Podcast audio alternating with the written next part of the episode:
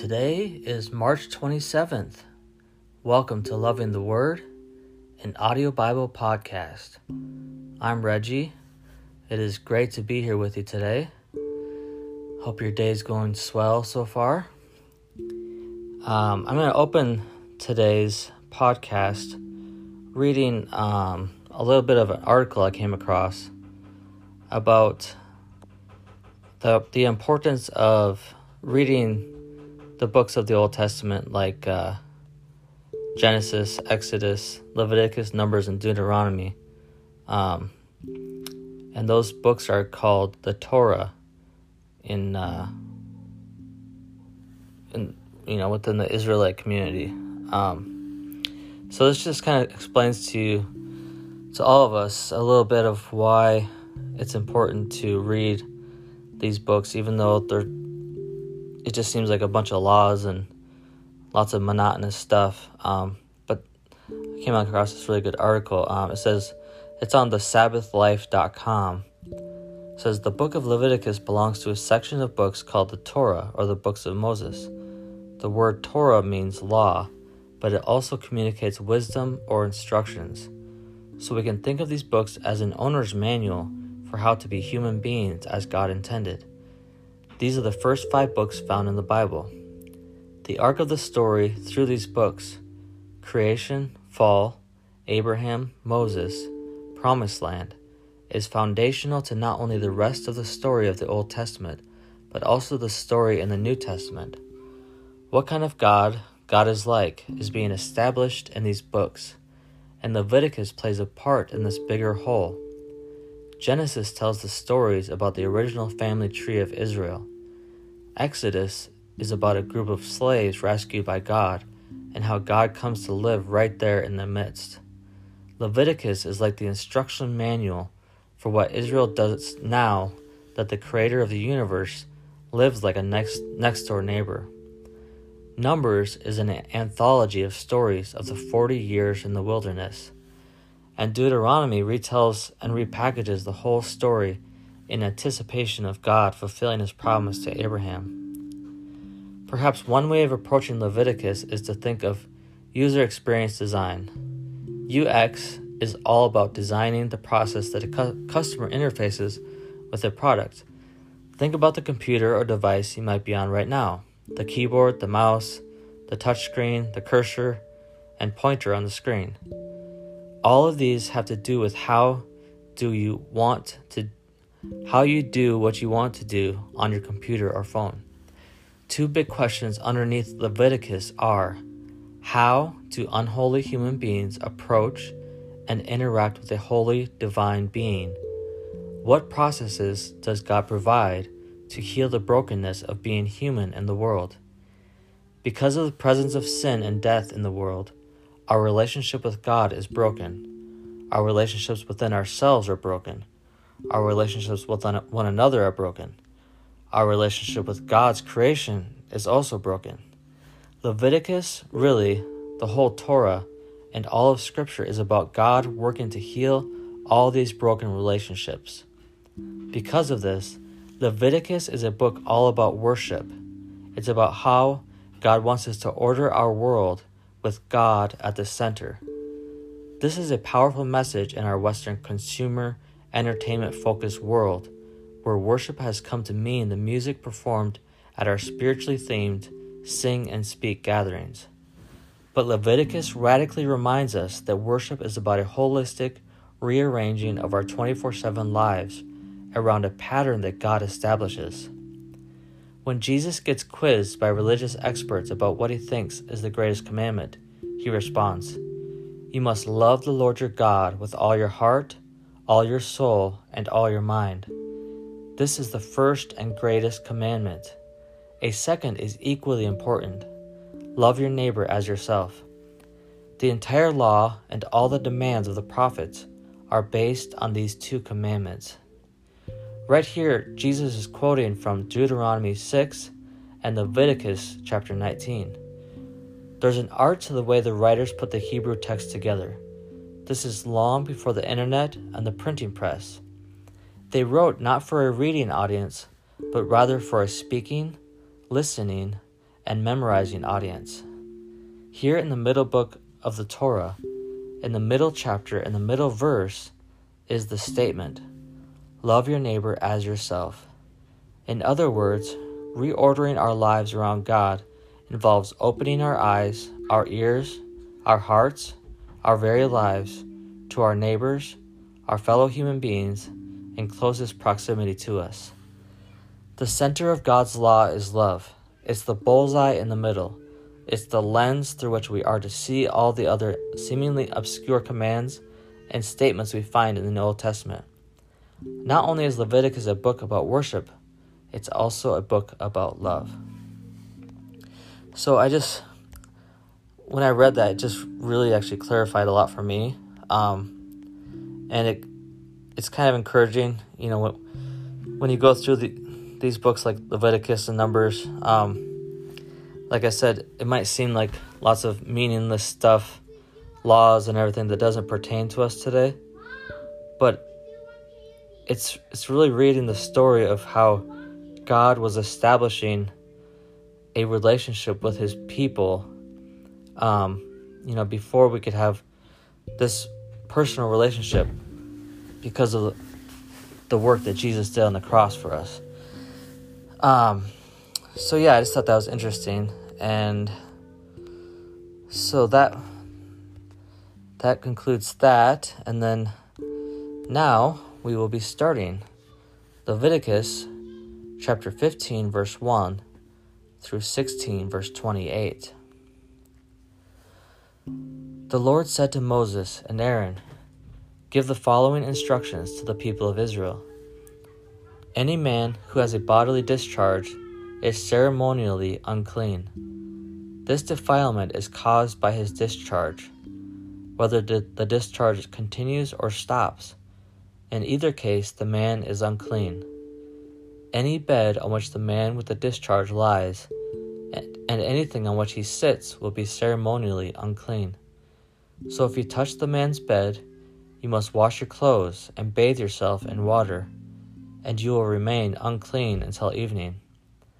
If you sit where the man with the discharge has sat, you must wash your clothes and bathe yourself in water, and you will remain unclean until evening. If you touch the man with the discharge, you must wash your clothes and bathe yourself in water, and you will remain unclean until evening. If the man spits on you, you must wash your clothes and bathe yourself in water and you will remain unclean until evening. Any saddle blanket on which the man rides will be ceremonially unclean. If you touch anything that was under the man, you will be unclean until evening. You must wash your clothes and bathe yourself in water, and you will remain unclean until evening. If the man touches you without first rinsing his hands, you must wash your clothes and bathe yourself in water and you will remain unclean until evening. Any clay pot the man touches must be broken, and any wooden utensil he touches must be rinsed with water. When the man with the discharge is healed, he must count off seven days for the period of purification. Then he must wash his clothes and bathe himself in fresh water, and he will be ceremonially clean. On the eighth day, he must get two turtle doves or two young pigeons and come before the Lord at the entrance of the tabernacle and give his offerings to the priest. The priest will offer one bird for a sin offering and the other for a burnt offering. Through this process, the priest will purify the man before the Lord for his discharge. Whenever a man has an emission of semen, he must bathe his entire body in water and he will remain ceremonially unclean until the next evening. Any clothing or leather with semen on it must be washed in water, and it will remain unclean until evening. After a man and a woman have sexual intercourse, they must each bathe in water, and they will remain unclean until the next evening. Whenever a woman has her menstrual period, she will be ceremonially unclean for seven days. Anyone who touches her during that time will be unclean until evening. Anything on which the woman lies or sits during the time of her period will be unclean. If any of you touch her bed, you must wash your clothes and bathe yourself in water, and you will remain unclean until evening. If you touch any object she has sat on, you must wash your clothes and bathe yourself in water, and you will remain unclean until evening. This includes her bed or any other object she has sat on. You will be unclean until evening if you touch it. If a man has sexual intercourse with her, and her blood touches him, her menstrual impurity will be transmitted to him. He will remain unclean for seven days, and any bed on which he lies will be unclean. If a woman has a flow of blood for many days that is unrelated to her menstrual period, or if the blood continues beyond the normal period, she is ceremonially unclean. As during her menstrual period, the woman will be unclean as long as the discharge continues. Any bed she lies on and any object she sits on during that time will be unclean, just as during her normal menstrual period. If any of you touch these things, you will be ceremonially unclean. You must wash your clothes and bathe yourself in water, and you will remain unclean until evening. When the woman's bleeding stops, she must count off seven days. Then she will be ceremonially clean. On the eighth day, she must bring two turtle doves or two young pigeons and present them to the priest at the entrance of the tabernacle. The priest will offer one for a sin offering and the other for a burnt offering. Through this process, the priest will purify her before the Lord for the ceremonial impurity caused by her bleeding. This is how you will guard the people of Israel from ceremonially uncleanness. Otherwise, they would die, for their impurity would defile my tabernacle that stands among them. These are the instructions for dealing with anyone who has a bodily discharge a man who is unclean because of an emission of semen, or a woman during her menstrual period. It applies to any man or woman who has a bodily discharge, and to a man who has sexual intercourse with a woman who is ceremonially unclean. The Lord spoke to Moses after the death of Aaron's two sons, who died after they entered the Lord's presence and burned the wrong kind of fire before him. The Lord said to Moses, Warn your brother Aaron not to enter the most holy place behind the inner curtain whenever he chooses. If he does, he will die. For the ark's cover, the place of atonement, is there, and I myself am present in the cloud above the atonement cover. When Aaron enters the sanctuary area, he must follow these instructions fully. He must bring a young bull for a sin offering, and a ram for a burnt offering. He must put on his linen tunic and the linen undergarments worn next to his body. He must tie the linen sash around his waist and put the linen turban on his head. These are his sacred garments, so he must bathe himself in water before he puts them on. Aaron must take from the community of Israel two male goats for a sin offering and a ram for a burnt offering. Aaron will present his own bull as a sin offering to purify himself and his family, making them right with the Lord.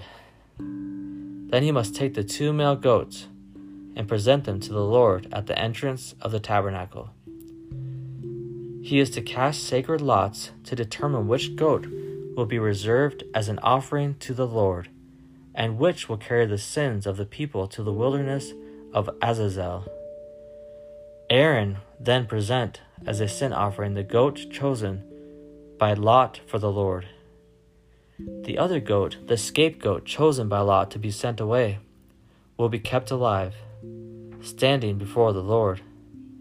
When it is sent away to Azazel in the wilderness, the people will be purified and made right with the Lord. Aaron will present his own bull as a sin offering to purify himself and his family making them right with the Lord. After he has slaughtered the bull as a sin offering, he will fill an incense burner with burning coals from the altar that stands before the Lord. Then he will take two handfuls of fragrant powdered incense and will carry the burner and the incense behind the inner curtain. There in the Lord's presence he will put the incense on the burning coals, so that a cloud of incense will rise over the ark's cover, the place of atonement that rests on the ark of the covenant. If he follows these instructions, he will not die. Then he must take some of the blood of the bull, tip his finger in it, and sprinkle it on the east side of the atonement cover. He must sprinkle blood seven times with his finger in front of the atonement cover. Then Aaron must slaughter the first goat as a sin offering for the people and carry its blood behind the inner curtain. There he will sprinkle the goat's blood over the atonement cover and in front of it, just as he did with the bull's blood. Through this process, he will purify the most holy place, and he will do the same for the entire tabernacle, because of the defiling sin and rebellion of the Israelites. No one else is allowed inside the tabernacle when Aaron enters it for the purification ceremony in the most holy place. No one may enter until he comes out again after purifying himself, his family, and all the congregation of Israel, making them right with the Lord. Then Aaron will come out to purify the altar that stands before the Lord. He will do this by taking some of the blood from the bull and the goat and putting it on each of the horns of the altar. Then he must sprinkle the blood with his finger seven times over the altar. In this way, he will cleanse it from Israel's defilement and make it holy. When Aaron has finished purifying the most holy place, and the tabernacle and the altar, he must present the live goat. He will lay both of his hands on the goat's head and confess over it all the wickedness, rebellion, and sins of the people of Israel. In this way, he will transfer the people's sins to the head of the goat. Then a man specially chosen for the task will drive the goat into the wilderness as the goat goes into the wilderness, it will carry all the people's sins upon itself into a desolate land.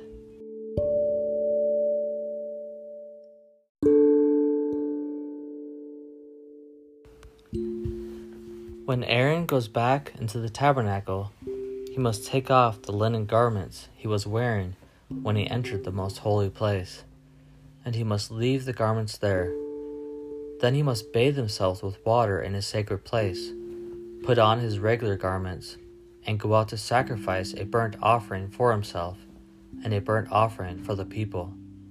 Through this process, he will purify himself and the people, making them right with the Lord. He must then burn all the fat of the sin offering on the altar. The man chosen to drive the scapegoat into the wilderness of Azazel must wash his clothes and bathe himself in water then he may return to the camp. The bull and the goat presented as sin offerings, whose blood Aaron takes into the most holy place for the purification ceremony, will be carried outside the camp. The animal's hides, internal organs, and dung are all to be burned. The man who burns them must wash his clothes and bathe himself in water before returning to the camp. I'm um, almost, okay? Almost done. Mark chapter 7, verses 1 to 23. One day, some Pharisees and teachers of religious law arrived from Jerusalem to see Jesus. They noticed that some of his disciples failed to follow the Jewish ritual of hand washing before eating. The Jews, especially the Pharisees, do not eat until they have poured water over their cupped hands as required by their ancient traditions. Similarly, they don't eat anything from the market until they immerse their hands in water. This is but one of many traditions they have clung to, such as their ceremonial washing of cups, pitchers, and kettles. So the Pharisees and teachers of religious law asked him, Why don't your disciples follow our age old tradition? They eat without first performing the hand washing ceremony. Jesus replied, You hypocrites! Isaiah was right when he prophesied about you, for he wrote, These people honor me with their lips, but their hearts are far from me. Their worship is a farce for they teach man made ideas as commands from God. For you ignore God's law and substitute your own tradition. Then he said, You skillfully sidestep God's law in order to hold onto your own tradition. For instance, Moses gave you this law from God honor your father and mother, and anyone who speaks disrespectfully of father or mother must be put to death. But you say it is all right for people to say to their parents, Sorry, I can't help you, for I have vowed to give God what I would have given to you. In this way, you let them disregard their needy parents.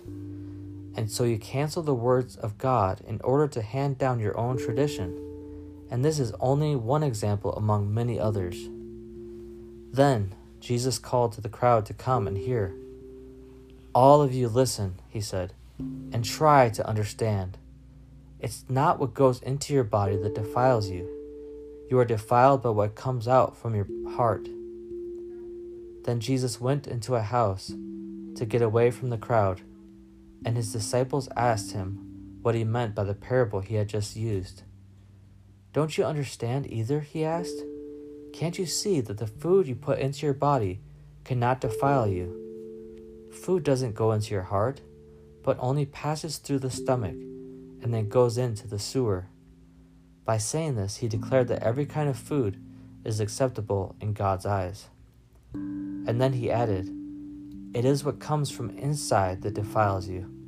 For from within, out of a person's heart, come evil thoughts, sexual immorality, theft, murder, adultery, greed, wickedness, deceit lustful desires, envy, slander, pride, and foolishness. All these vile things come from within. They are what defile you.